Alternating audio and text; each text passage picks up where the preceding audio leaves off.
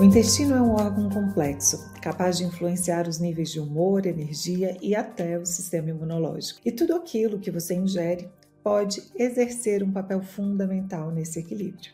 Olá, seja muito bem-vindo, muito bem-vinda. Eu sou Alessandra Feltri. Olá, eu sou a Roberta Carbonari. Estamos começando mais um episódio do Pura Vida Cash. E nesse episódio vamos falar sobre saúde intestinal e o consumo excessivo de açúcar. Exato, Ale. O intestino é muito mais do que um órgão responsável pela digestão. Considerado como o segundo cérebro, ele é composto por cerca de milhões de neurônios, abriga bilhões de bactérias e tem uma comunicação direta com o cérebro, influenciando a saúde e o bem-estar de forma geral. E Beta, é por isso que tudo aquilo que comemos pode ter um impacto aí direto na saúde intestinal, principalmente o consumo excessivo de açúcares e carboidratos em geral, presente em muitos alimentos e bebidas do nosso cotidiano e que pode afetar negativamente o equilíbrio dessa região do nosso corpo. Para nos ajudar a falar sobre saúde intestinal, e o consumo do açúcar, gostaríamos de apresentar nosso convidado de hoje. Ele é nutricionista, mestre em ciências dos alimentos e professor, Murilo Pereira. Seja bem-vindo, Murilo. Uma honra sempre ter você aqui conosco. Muito obrigado, obrigado pelo carinho, obrigado pela confiança, muito obrigado por essa oportunidade de chegar até a casa das pessoas ou a academia, aquele momento em que você está no trânsito. Muito obrigado por você estar conosco escutando esse conteúdo, que é um conteúdo de grande, grande, grande relevância a partir de um conceito que foi estabelecido ao longo dos últimos anos de overnutrition ou de consumo excessivo de alimentos que contêm açúcares. Muito obrigada por estar aqui, Murilo. Você é uma estrela quando a gente fala de intestino, uma né, aqui nesse podcast um dos podcasts mais ouvidos, inclusive, né? e trazendo sempre de uma forma extremamente didática as informações tão importantes a respeito do nosso intestino, que antes era considerado, né, era subconsiderado por muitos, né, como um órgão que simplesmente faz uma pequena função. Hoje sabemos que ele tem muitas funções. Então já queria começar perguntando para você, como que foi, né, que o intestino foi considerado aí o segundo cérebro? A gente fala e ouve muitas pessoas falarem, antes da gente entrar no, te, no assunto açúcar, mas a gente ouve muitas pessoas falarem, né, sobre os trilhões, bilhões, quadrilhões, o número muda sempre, de bactérias e de neurônios. Quanto mais então, estudos você... tem, mais essas bactérias e neurônios é. aumentam, né? É. Exato. Então, eu queria que você, que sabe muito bem sobre isso, pudesse dar essa introdução antes da gente começar aí falando especificamente. Vamos lá. Então, assim, a, um histórico da ciência, né, ele tem uma base em 2007, quando surge um método de análise do microbioma intestinal que dá uma expectativa de vida de micro-organismos no intestino. Em 2012, começam a surgir as reviews, as publicações, que consideram os últimos cinco anos de pesquisa. Então, como o marco inicial é 2007, 2012 temos revisões que nos trazem dados de que há 10 vezes mais células microbianas do que células humanas. Isso gerou uma grande repercussão mundial quando falávamos: olha, existem mais células microbianas do que células humanas em um ser humano. Então, não temos um ser humano, temos um acumulado de bactérias com uma característica humana. E isso foi muito, muito, muito gerou uma repercussão muito grande no mundo, porque as pessoas não tinham o discernimento de tamanho. E eu gostaria aqui de fazer um dever de casa, que é, quando nós vamos observar uma célula microscópica, uma célula microbiana, a lente de aumento do microscópio é uma lente de 100 vezes. Quando se observa uma célula humana, é uma lente de aumento de 40 vezes. Então, assim, o tamanho infinitamente maior das células humanas faz com que nós tenhamos essas características humanas, mesmo que tenhamos um número que em 2012 acreditávamos que era de 10 vezes mais células microbianas. Então, essa é uma primeira coisa. Em 2017, nós temos uma revisão disso tudo e o grupo científico responsável pelos guidelines e tal diz que, olha, não, não é 10 vezes mais, é igual. O número de células humanas é igual ao número de células microbianas. E considerando o tamanho, é como se nós estivéssemos falando de um acumulado de elefantes, células humanas, e um acumulado de formigas, células microbianas. Então, assim, ter a mesma quantidade de formiga e a mesma quantidade de, elef de elefante, com certeza isso é completamente diferente. Mas, fato é que o nicho de sobrevivência, o ambiente onde está a grande maioria dos micro-organismos, é, além da pele, o nosso trato gastrointestinal. Então, o comportamento desses micro-organismos desde 2012 tem nos levado à compreensão de uma mudança no comportamento dos seres humanos, dentre elas a conexão intestino-cérebro, motivo da sua primeira fala aqui, e hoje se uhum. repercute muito o efeito comportamental que esses metabólitos microbianos podem influenciar nos seres humanos. E aí não é mais o microorganismo, e sim o que ele produz.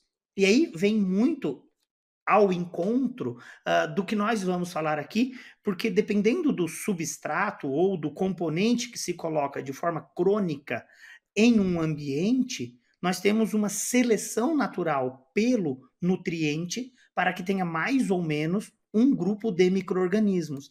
E aí, então, é a mesma coisa que se você colocasse só no bairro da Liberdade, onde tem mais japoneses, imagina colocar lá só uh, joelho de porco, chucrute, uh, cerveja, uh, aqueles japoneses lá que estão acostumados a comer sushi, sashimi, e agora chegando só joelho de porco e torta de maçã, apple strudel, eles não vão ficar muito bem confortáveis ali. Da mesma forma que se em Blumenau nós colocarmos só sushi, sashimi, com certeza não haverá um conforto dos alemães em Blumenau. Então, o intestino, quando ele é submetido a uma monotonia alimentar, ele tem uma diversidade microbiana reduzida. Isso faz com que tenham compostos que podem auxiliar ou prejudicar o comportamento cerebral. Incrível, né? Foi assim um exemplo. Eu adoro, adoro as analogias. Eu acho que fica fácil, né, de todos vocês que estão aqui uhum. conosco compreender. E hoje, né, a gente tem o tema aí do consumo excessivo de açúcares, né? E a gente sabe que aí entre esses açúcares a gente tem diferentes tipos e a gente uh, gostaria de ouvir um pouco uh, Murilo, como seria esse impacto no intestino do consumo excessivo de açúcares? Quais os desconfortos? Quais esses agravantes aí na saúde intestinal? Porque em outros tecidos, né, se a gente for falar do consumo excessivo de açúcares, né, na obesidade, no sobrepeso, na doença metabólica, né, nas doenças cardiovasculares, a gente tem a ciência aí mostrando. Mas vamos focar aqui no intestino, qual o impacto desse excesso de açúcares, os diferentes tipos, aí na saúde intestinal? Bom, acredito que a grande maioria que esteja nos escutando sabe um pouco da minha origem, da minha base. Eu sou originário da área de tecnologia de alimentos. Eu fiz a graduação em uma faculdade em que a base da faculdade, da Universidade Federal de Pelotas, é a agronomia e, e, a tecnologia de alimentos. Depois eu fiz o mestrado e também o doutorado na tecnologia de alimentos no CAL, Centro de Ciência dos Alimentos. E uh, na minha carreira profissional, eu fui uh, professor de algumas disciplinas, disciplinas brutas na nutrição, dentre elas bromatologia. E bromatologia é um estudo da composição química dos alimentos. Então eu queria pedir licença a vocês e falar de carboidratos e não só açúcares, porque carboidratos uh, foram negligenciados durante muitos e muitos anos, porque o seu método de análise é um método jaque. E eu já explico o que, que é o jaque. Para se calcular o análise centesimal de alimentos, que é o quanto tem em 100% de um alimento, qual é a característica fisicoquímica ou bromatológica. Então, se faz métodos de obtenção dos componentes deste alimento. O primeiro método é umidade ou teor de água. Então, se pega uma amostra de um grama e se desidrata a uma temperatura conhecida para que não aconteça desnaturação de proteína, lipídio, nem de outros componentes. E a partir disso você tira o percentual de umidade, que com certeza, para quem conhece uma tabela de composição química, é a primeira coluna negligenciada, teor de água. As pessoas só prestam atenção na caloria, ou na proteína, ou no carboidrato, ou no lipídio. Mas o melhor, e talvez o mais importante, é o teor de umidade ou de água que tem ali. Bom, depois disso se faz a análise de proteína se utiliza um método enzimático ou um método de acidificação in vitro, então se faz um método de Kildall, onde se degrada ali as proteínas, depois você titula, você destila e você pega a fração nitrogenada e essa fração nitrogenada multiplica por 6.25 vai dar a fração proteica. Depois você faz a fração lipídica. Você coloca num extrator chamado Soxhlet e lá extrai a fração lipídica e consegue quantificar isso. E depois você faz a fração de fibras, que pode ser por ação enzimática, e aí coloca enzimas que degradam essas fibras e vê o teor que sobrou ali do não digerido, porque as fibras têm uma ligação diferente. Já explicando sobre carboidratos, porque fibras já é algo relevante, a diferença entre um carboidrato digerível e um não digerível é a composição da ligação entre os polímeros de sacarídeos. Então, mais ou menos assim: se seres humanos fossem monossacarídeos, ligados de mãos dadas, estaríamos ligados por ligações alfa, que pode ser alfa 1,4 ou alfa 1,6. O que é uma ligação alfa? Na nossa percepção, é uma ligação pelas mãos. Quando os seres humanos estão de mãos dadas, nós estamos com ligações alfa. O que isso é relevante neste momento? Quando nós temos ligações alfa, o ser humano é capaz de produzir alfa-amilases, ou seja, o ser humano é capaz de quebrar essas mãos dadas e separar os seres humanos. Fibras alimentares seriam ligações entre a mão de um indivíduo e o pé do indivíduo subsequente. Então teríamos ligação do tipo beta. E não tem nada a ver com a beta que está aqui me entrevistando agora. beta é uma ligação de difícil lise, de difícil quebra. São beta ligações. A ligação beta é entre o carbono 1 e o carbono 4 do sacarídeo subsequente, ou entre o carbono 1 e o carbono 6. São as beta ligações. E para que ocorra a quebra das beta ligações, precisam existir beta amilases. Fato é que o ser humano tem uma grande dificuldade de quebrar as beta ligações. Por isso, para se fazer análise de fibras alimentares, se coloca in vitro alfa-amilases, que é o que o ser humano é capaz de degradar, e o resíduo do não digerido pelas alfa-amilases vai ser o resíduo chamado de fibra alimentar não digerível. Isso também é calculado. E aí você tem um resíduo mineral. Então você coloca esse alimento numa mufla a 500 graus, desnatura completamente os resíduos orgânicos e você fica com resíduo mineral. E aí, onde que está o cálculo do carboidrato? Bom, é já que já que não é proteína, já que não é água, já que não é lipídio, já que não é fibra alimentar, o cálculo é feito por diferença. Você pega 100 menos todos os outros valores em percentual. Então, percentual de água, percentual de umidade, de carboidrato, de lipídio, e faz um cálculo por diferença.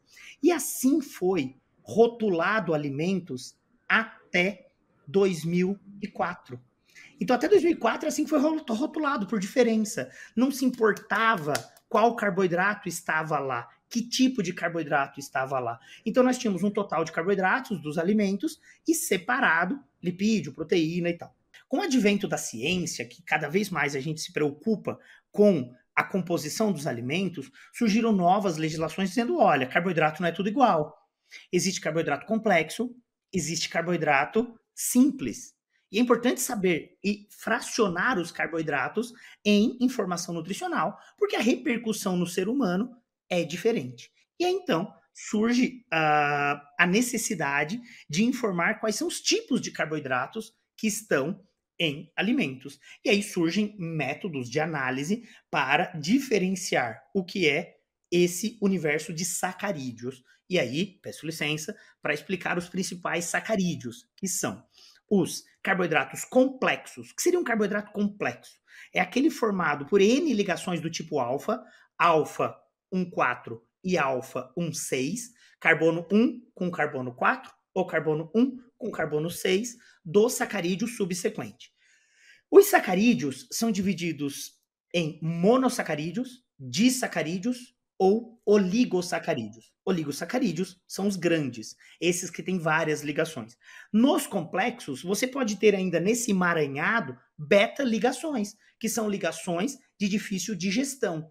Então, quando a gente fala em carboidratos complexos integrais, são aqueles que têm na sua composição, além de carboidratos digeríveis, carboidratos não digeríveis, por enzimas humanas.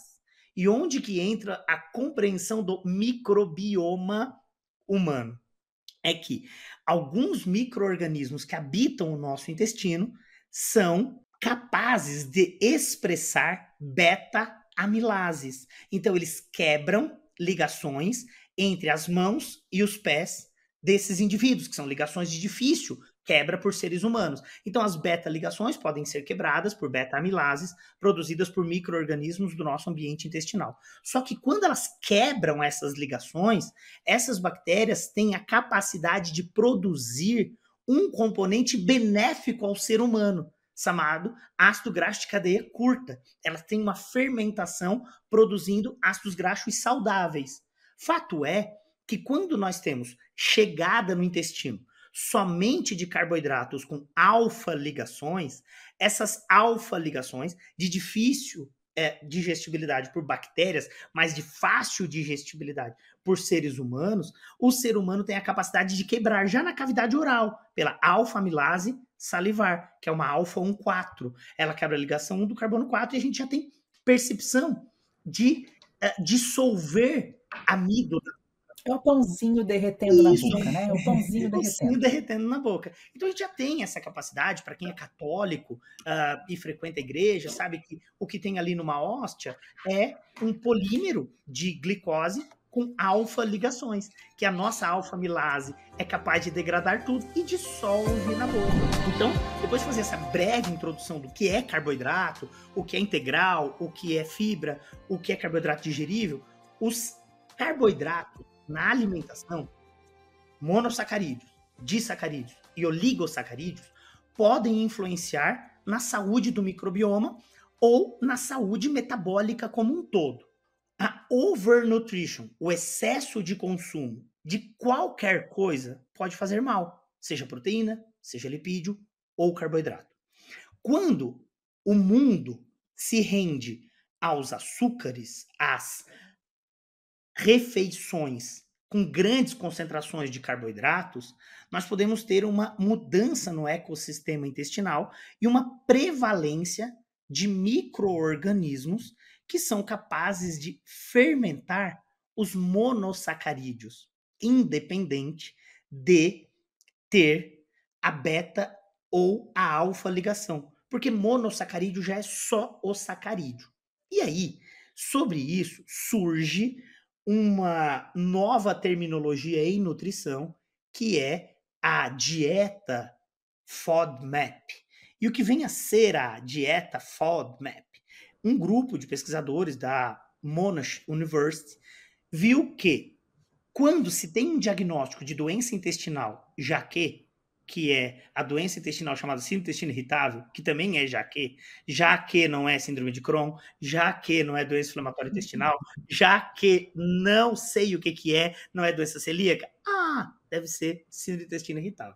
E aí começaram a estudar o efeito dos sacarídeos nas pessoas. E aí determinam a nomenclatura low, que é baixa ingestão, FODMAP diet. E o que vem a ser o Low Food Map Diet? É uma dieta de baixa ingestão de fermentáveis, que é o F, né? Então, nesse FODMAP é fermentável. O O é oligosacarídeo, o D é disacarídeo, o M é monossacarídeo, o A não serve para nada, é AND, não serve para nada nessa nomenclatura, e o P, polióis. Então, FODMAP é de monossacarídeos, disacarídeos, oligosacarídeos fermentáveis e polióis. Essa dieta com baixa ingestão disso gerou uma repercussão muito significativa, benéfica, nos sinais de desconforto intestinal. E aí surge um universo para pesquisar sobre tudo isso. Só que nós precisamos fazer mais um dever de casa, que é entender como que o ser humano absorve os sacarídeos. E sobre esse dever de casa, eu quero, antes de mais nada, parar e dizer assim, ó, se tu tá no trânsito, se tu tá na academia, se tu tá em casa, para, presta atenção no que eu vou falar, porque eu vou falar pontos de vistas distintos. E uma coisa pode ser muito boa para um indivíduo e muito ruim para outra. Por exemplo, no intestino, a absorção de sacarídeos, ela é motivada para a corrente sanguínea por transportadores de membrana que facilitam o transporte de sacarídeos para a corrente sanguínea. Alguns sacarídeos têm transportadores específicos. Por exemplo, a glicose, quando tem uma chegada de insulina, quando há uma resposta para essa glicose, a gente tem transportador de membrana, o GLUT4, que permite o transporte da glicose para o nosso corpo. Então a glicose, ela é normalmente muito bem absorvida. Ela é uma exose.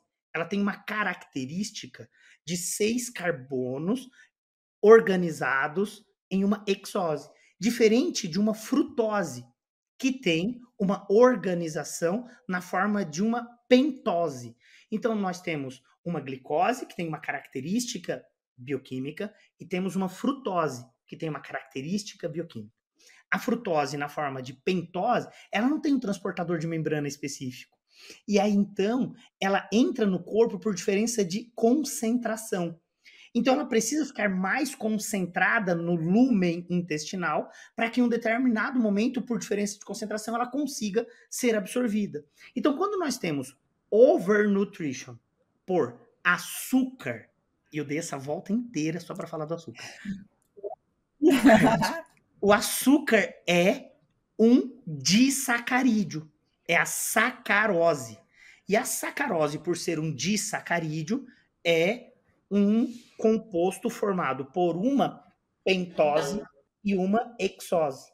Fato é que a exose tem transportador de membrana, então facilmente ele vai para a corrente sanguínea. Então a influência do microbioma sobre a glicose é mínima, mas sobre a frutose é máxima, porque ela tem uma diferença no padrão de absorção e ela fica mais suscetível a processo fermentativo no lumen intestinal. Então, quando a gente tem uma dieta rica em açúcares, e esses açúcares fazem parte de um consumo crônico, às vezes três, quatro, cinco vezes ao dia, ele pode ser extremamente benéfico. Se você merecer este carboidrato. E atletas intraprova de maratona, por exemplo, merecem carboidratos intraprova. E uma das coisas mais legais é que nós possamos treinar o nosso intestino para absorver de forma mais efetiva esse carboidrato, porque a gente precisa de energia intraprova. Então, estou falando que isso é ótimo, ter carboidratos chegando muito tempo nesse intestino. E, inclusive, tem como treinar o intestino para absorver mais rápido ainda a glicose. Existe um receptor no epitélio intestinal chamado SGLT1 e estimular o receptor SGLT1 vai melhorar a capacidade de captura da glicose, melhorando a performance dessa glicose para nutrir as células do corpo que estão em fase de gasto energético para o exercício. Então, o que, que estimula mais o SGLT1? Adoçantes artificiais. Então tu imagina como se beneficiaria um atleta que treinou sua tripa para absorver melhor a glicose numa prova, porque ele estimulou cronicamente com esse adoçante artificial para absorver mais rápido a glicose. E aí tá tudo bem, é ótimo para o atleta. Agora imagina o cara que fica sentado na televisão, trocando o canal, uhum. parado em um gasto energético mínimo, sem precisar essa glicose no corpo, treinando a sua tripa com adoçantes artificiais. Quando ele come açúcares, ele absorve muito mais rápido. E aí o efeito metabólico sobre isso é extremamente indesejado. Então eu não estou dizendo que é ruim nem que é bom, eu estou dizendo que nós precisamos conhecer. Conhecimento é libertador. E quando a gente conhece, fica tudo mais fácil. Por que, que surgiram muitas pesquisas no planeta falando mal de frutose? Porque esse sacarídeo é um sacarídeo de difícil absorção, de metabolização diferente pelo nosso metabolismo hepático, ele aumenta IMP, que aumenta xantinas, pode aumentar ácido úrico, podemos ter hiperuricemia por esse excesso de frutose. E aí, por um problema de fonética na língua portuguesa, se atribuiu um problema à fruta. Porque fru, fruta começa com fru, e frutose começa com fru. Então é um problema de língua portuguesa, de, de fonética, que as pessoas fruta um problema por causa da frutose. Porque, na verdade, o grande problema da overnutrition por frutose é por açúcar, sacarose. É isso que leva ao consumo exacerbado e uma mudança no perfil do microbioma. E aí, então, o que que é essa overnutrition por sacarose ou por açúcar, que no Brasil pode ser de cana, mas no mundo o grande problema é a de milho, que é a maior origem dos açúcares no mundo, é de milho, e, e, e no mundo ele é chamado de uh, xarope de milho rico em frutose, e que não é um mel caro que está lá na prateleira, não. É, é, é, um açúcar invertido que tem o maior poder de punch na papila gustativa do gosto doce. Então ele gera um impulso para o córtex gustativo, remetendo aquela calma, paz. Hum, revira o olho. Da mesma caía de bicicleta, alguém ia lá correndo, pegava um copo, tacava ali uma colher de açúcar e clec, clec, clec, clec, dava para você tomar para acalmar. É, porque gerava essa percepção, essa sensação, aquele acolhimento, o primeiro alimento que o ser humano é uh, submetido, o leite materno, o que gera impulso na papila gustativa pelo fato dele ser um pH neutro, uh, não ser salgado nem ácido, é o gosto doce. Então, esse primeiro percepção da vida, uh, o amor, uh, a resposta insulínica, revira o olho, dá soninho, tudo isso é bom com açúcar. E isso, então, fez com que as pessoas tivessem esse apelo e esse apego tão grande aos açúcares. No entanto, um monossacarídeo que está ali, que é a frutose, pode fazer muito mal. E aí, não é só esse açúcar que pode fazer mal. Nós temos um outro disacarídeo chamado lactose, que algumas pessoas, ao longo da vida, podem ter uma dificuldade na produção da enzima, chamada lactase. Esses indivíduos já são conhecidos, esses indivíduos são indivíduos que têm um polimorfismo genético no uh, alelo, chama MCM6. Essas pessoas que têm uma alteração do MCM6, na fase adulta, têm uma dificuldade na manutenção da produção de lactase. Então, esse disacarídeo fica no lumen intestinal passível de fermentação.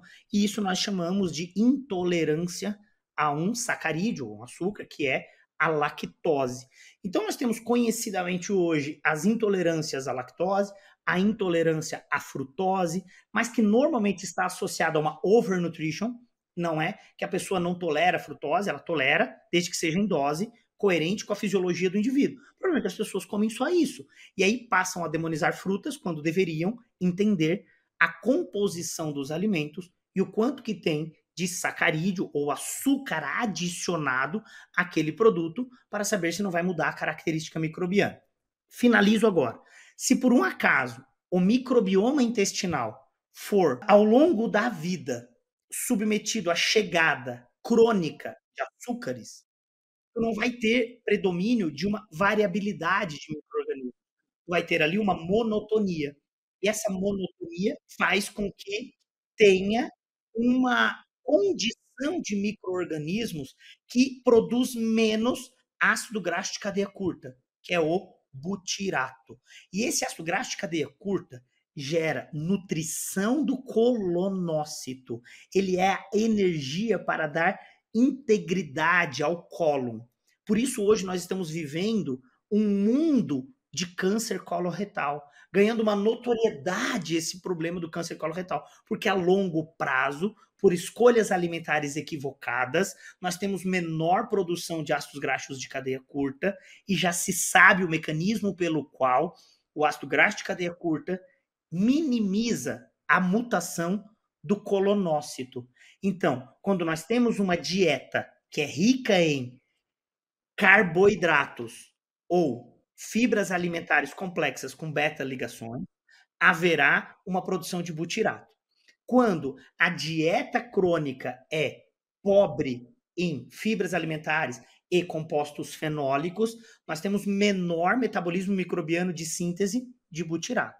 E o butirato é quem nutre o colonócito saudável, mas ele tem uma afinidade por receptor chamado GPR43, que no colonócito inibe estona de acetilase.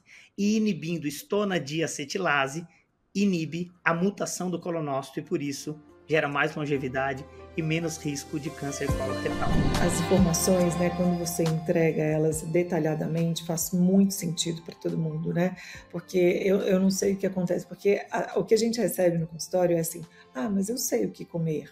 É, ah, eu, eu como lá minhas frutas, mas esse entendimento né, que você trouxe aqui, super, super claro, acho que até no ato de se, de se alimentar, para quem estiver aqui com a gente, acho que vai memorizar, falar, poxa, é isso mesmo que eu quero colocar para dentro do meu intestino de forma para dentro do meu corpo de forma crônica?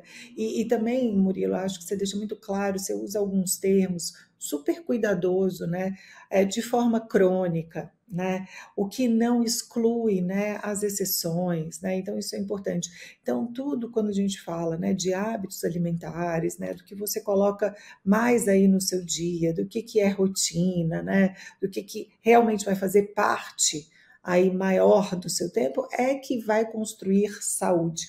Não é a exceção, né? Então, de pequenas coisas que vai destruir toda a construção do maior tempo que você vive aí com boas escolhas alimentares, né? Mas brilhante, brilhante, né, Rô? Olha que delícia. Não, eu tava aqui, eu ia, eu ia, já peguei a minha caneta. Quando ele começa a falar, eu fico de caneta no podcast, viu? Mas daí eu fui ficando tão entretida que eu larguei a caneta para ficar ouvindo o que ele estava falando. Eu acho muito legal a forma que o Murilo aborda, por algumas razões, Ale. E assim, Murilo, você é realmente um professor, professor, sabe? Professor. É um professor. Tem gente que gosta de dar aula. Você não, você é um professor, professor, além de eu acredito gostar de dar aula, porque você dá muitas. Mas a, a questão que você trouxe traz um alerta né, para várias outras questões. Então, não é simplesmente o consumo de carboidrato. Né? É que carboidrato você tem consumido qual a quantidade que você tem consumido. E mais do que isso, que carboidrato você tem evitado e como? Porque quando você traz a questão do adoçante, a pessoa tem uma sensação de que eu uso adoçante para evitar açúcar. Né? Porque eu não consumo açúcar. E aí eu passo sentado na televisão assistindo o meu programa, né? A comer uma série de docinhos fits, diets, né? Repletos de adoçante. Só que eu não vou parar de comer açúcar para sempre também. Mas quando eu consumo, o impacto que eu tenho no meu corpo é outro, se eu não ficasse consumindo tantos docinhos, né, repletos de adoçante. Então, existe uma separação do que eu acredito que jamais deveria ser separado na alimentação. O todo, né? O que vem depois do que você comeu. Porque as pessoas falam assim: adoçante faz bem, adoçante faz mal. Não sei como é o dia desse indivíduo, quando ele usa, o que, que ele come além. Isso jamais devia ser separado, porque não é o adoçante, é o que você faz depois que você comeu tantos docinhos com Exato. adoçante. Né? O que, que você acessa? Que tipo de comida? Você é um atleta? Você vai sair para uma maratona depois? Quem é você? Então, isso jamais deve ser separado na ciência. E, e eu falo que esses recortes de informação são prejudiciais ao indivíduo que é leigo.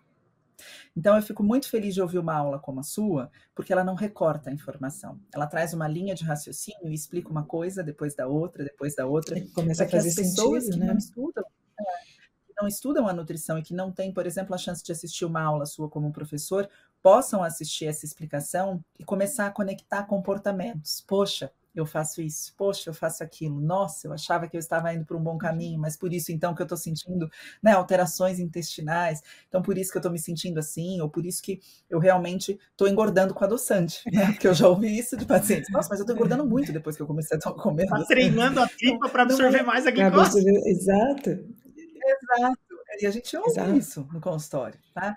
Então faz, foi muito legal te ouvir falar aqui, muito legal te ouvir falar sobre essas coisas. Assim, parabéns pela sua didática e por trazer de uma Exatamente. forma tão uh, simples algo que é extremamente complexo. É, então, eu acho que assim o grande recado e aí eu aqui faço parte da culpa por isso, porque fui coordenador do curso de nutrição durante 11 anos na minha vida. E durante esses 11 anos eu fui conivente com algumas informações.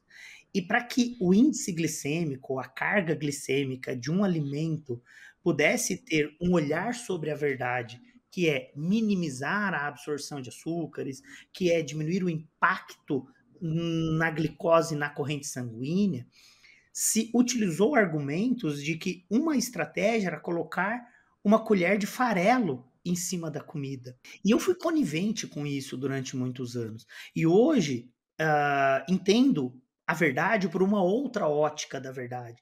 Que a gente tem que consumir alimentos que naturalmente tenham fibras e compostos fenólicos e não necessariamente enfiar uma casca em cima da comida, e sim ter um conjunto de estratégias, padrões alimentares e quem sabe o uso de fibras alimentares solúveis, que são fantásticas para aumentar a produção de butirato, quando não se atinge o total no padrão alimentar, dependendo da individualidade, mas comer alimento que tem fibra é fundamental, por mais que tenha frutose na sua composição, por mais que tenha outros sacarídeos, mas tem que ser o raw food, que é o alimento na sua integralidade, com composto fenólico, com fibra alimentar, e isso vai, a longo prazo, promover saciedade, diversidade do microbioma, metabólitos adequados e menos desconforto. Mas isso não quer dizer que uma intervenção aguda a pessoa consiga comer grandes quantidades desses alimentos, porque talvez não, porque tem um microbioma em desequilíbrio ainda, mas a longo prazo vai melhorar. Eu achei interessante você trazer sobre o consumo, né, dessa fibra alimentar solúvel como uma estratégia extra, né? Porque existe sim, né, pessoas que não conseguem consumir o que hoje a ciência mostra que é benéfico aí de fibras, né? Então, a, quando a gente fala, né, sobre alimentação de 500 a 600 gramas de vegetais, frutas, legumes ao longo do dia, para que a gente obtenha aí uma quantidade aí tanto de compostos fenólicos, mas como de, de fibras aí adequado.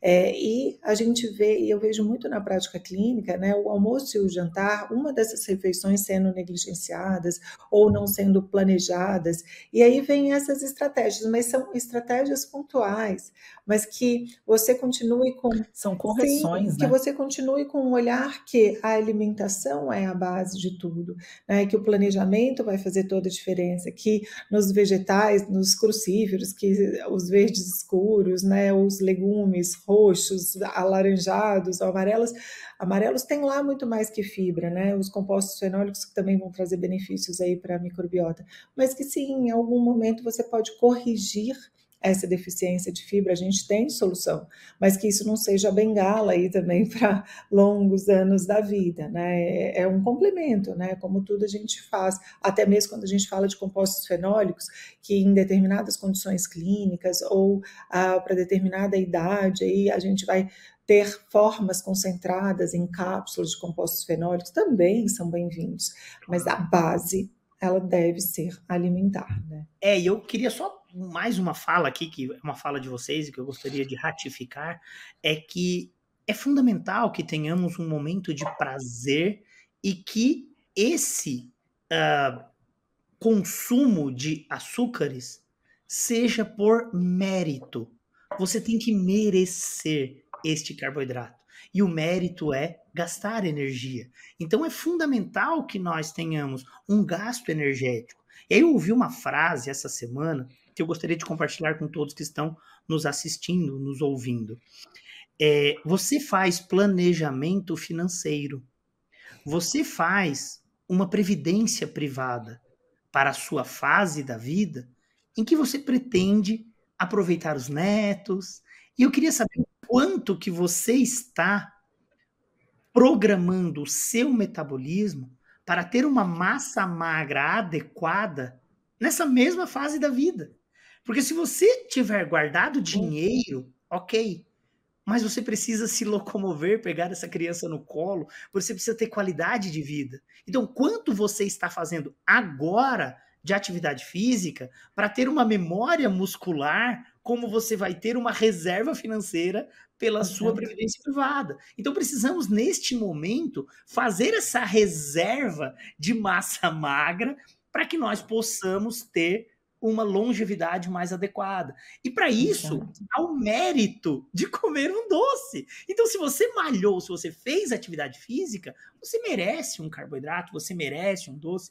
E quando você comer, coma feliz. Porque nada pior do que o rancor depois. E a culpa. Coma feliz. E tá tudo bem. É ótimo você colocar esse ponto, né, dessa reserva, né? Então, ao longo da vida, o que, que a gente tem que fazer? Eu dei uma palestra recentemente sobre metabolismo ósseo, sobre saúde óssea, principalmente na saúde feminina, que a gente sabe que com a diminuição aí significativa de estrogênio, enfim, a gente tem um metabolismo ósseo alterado e do eixo intestino-osso, né, também. Então, toda essa falta de diversidade a diminuição da produção de ácidos gástricos de cadeia curta vai ali ativar processos inflamatórios que vão modificar aí o metabolismo ósseo, fazendo com que eu ative células que vão reabsorver aí o osso e não as células que constroem. E também essa faixa né, etária entre 35 e 40 anos, onde a gente tem um maior crescimento ósseo, um maior crescimento aí dessa saúde muscular, que a gente deva ficar atento na entrega de nutrientes, de micronutrientes ou de macronutrientes para estabelecer um bom crescimento, estabelecer um bom estoque, para que a gente tenha, né, essa poupança aí, né? Porque na hora que tiver que perder, nós como profissionais, a gente tem mais tempo para restabelecer estratégias, né? Eu tenho reservas. Então, peraí, o que está acontecendo com você? Deixa a gente poder cuidar. Então, não enxergar né, um nutriente ou um alimento em uma determinada, determinada determinado momento da vida quando você só precisa dele por conta de uma condição clínica agravada, né, mas pensar no antes. E aí é isso né, que você trouxe sobre saúde muscular, é no antes, né, o quanto você tem digestão proteica adequada, dos carboidratos adequados para essa construção de massa magra ao longo da vida. Né? Eu tenho uma preocupação grande com relação a treinar para gastar calorias é, e poder comer, sabe? Por, pela minha área, pela minha área de estudo. Né? Como um método compensatório. No entanto, fica muito claro o que você disse aqui. Né? Não é que você disse é, pague o que você comeu. Você disse viva de uma forma ativa e coma o suficiente para ter energia para ser Isso. ativo. Ah, você falou completamente diferente. E eu fiquei, eu, eu gostei muito da forma como você trouxe. Eu costumo dizer é, que esses alimentos que são ricos né, em uma série de. É, os produtos alimentícios ricos em açúcar adicionado, vamos ser bem claros, né, eles são como o vestido longo. Você não vai trabalhar de vestido longo. Você não sai todo dia de vestido longo. Você não vai de gala todo dia. Né? Você vai com a sua calça jeans e camiseta, com o seu terninho do dia a dia. Isso é o alimento. O alimento ele é a calça jeans, a camiseta, o terninho do dia a dia, né? o sapato que você usa para ir trabalhar todo dia. Esse é o alimento. O produto alimentício rico em açúcar e palatabilidade é o vestido de gala que você põe uma vez ou outra, numa ocasião especial. Né? Quando a gente trata as coisas como elas são, fica mais fácil. O problema é que se você não cuida da sua previdência, se você não cuida da sua saúde financeira, se você não cuida do que vem depois, é difícil cuidar também do que acontece depois quando você não pensa na sua alimentação. Sim. Então a gente precisa ter uma profunda reflexão sobre os nossos comportamentos porque provavelmente o seu comportamento alimentar seja parecido com o seu comportamento financeiro, que seja uhum. parecido com o seu comportamento de previdência de vida, né? Se a gente começar a reparar esses comportamentos, a gente vai conseguindo ajustar tudo, pouco a pouco, cuidando da saúde, cuidando do intestino, e cuidando aí de ser feliz também, né? Porque é muito importante ser feliz para que tudo isso funcione. Não existe intestino que resista à tristeza e ao é estresse, é independente do que você come. Né? Então, é muito importante ser feliz, porque a ligação é bidirecional, né? O que a gente pensa também afeta aí essa microbiota intestinal. Então, como o Murilo falou, quando você decidir colocar o vestido de gala, coloque feliz, porque isso também afeta a sua microbiota intestinal. Murilo, é muito bom ter você com a gente. É sempre uma felicidade ouvir você falar. Eu queria, Murilo, uma vez por mês, no podcast. Eu vou deixar aqui uma reivindicação. A gente já começa o podcast já marcando a agenda para o próximo. Assim que é bom. Próxima, Adorei exatamente. hoje o esquema. Foi assim, Muito gente, o esquema obrigada. hoje. É assim, vai ser assim agora. Muito obrigada pela presença e de novo. Pela Obrigado, Murilo. Obrigado, eu que agradeço. Acho que é isso, né? Eu tenho tentado levar essa informação ao maior número de pessoas. É importante ressaltar que em 2022, um artigo publicado na Nature Reviews de Endocrinologia uh, fracionou o mundo em sete macro-regiões e comparou a média de consumo de açúcares dessas regiões, das sete macro-regiões, com o consumo médio mundial. E o Brasil, por compor a América Latina e a fração, uma das sete é a América Latina, Brasil é um país continental, quase que domina a América Latina como um todo, nós somos o maior consumidor per capita, tanto em homens quanto em mulheres, quando relacionado ao mundo no consumo de bebidas açucaradas. Então, que possamos reverter essa onda. Tem um outro artigo da Nature Reviews de Gastroenterologia, publicado em 2016, que diz o seguinte: precisamos reverter essa onda do consumo dos ultraprocessados, porque senão, em 2025, o valor arrecadado pelos impostos cobrados por alimentos ultraprocessados não será suficiente para cobrir as despesas de tratamento de obesidade e resistência à insulina.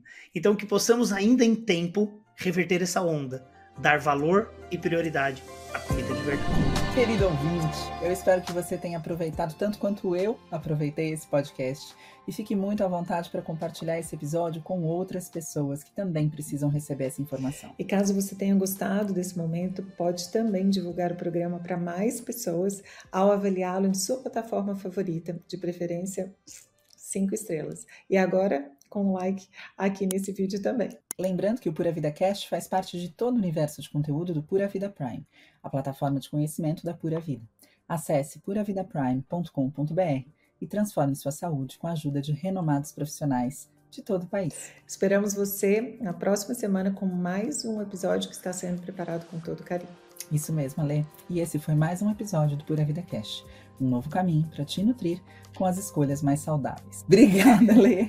Obrigada, Murilo. Obrigada, Foi uma delícia Beta. ter vocês aqui. Obrigada aos nossos Obrigada, ouvintes. Murilo. Obrigada, Beta. Obrigada a todos. Beijo, até a próxima. Valeu, tchau, tchau. Beijo.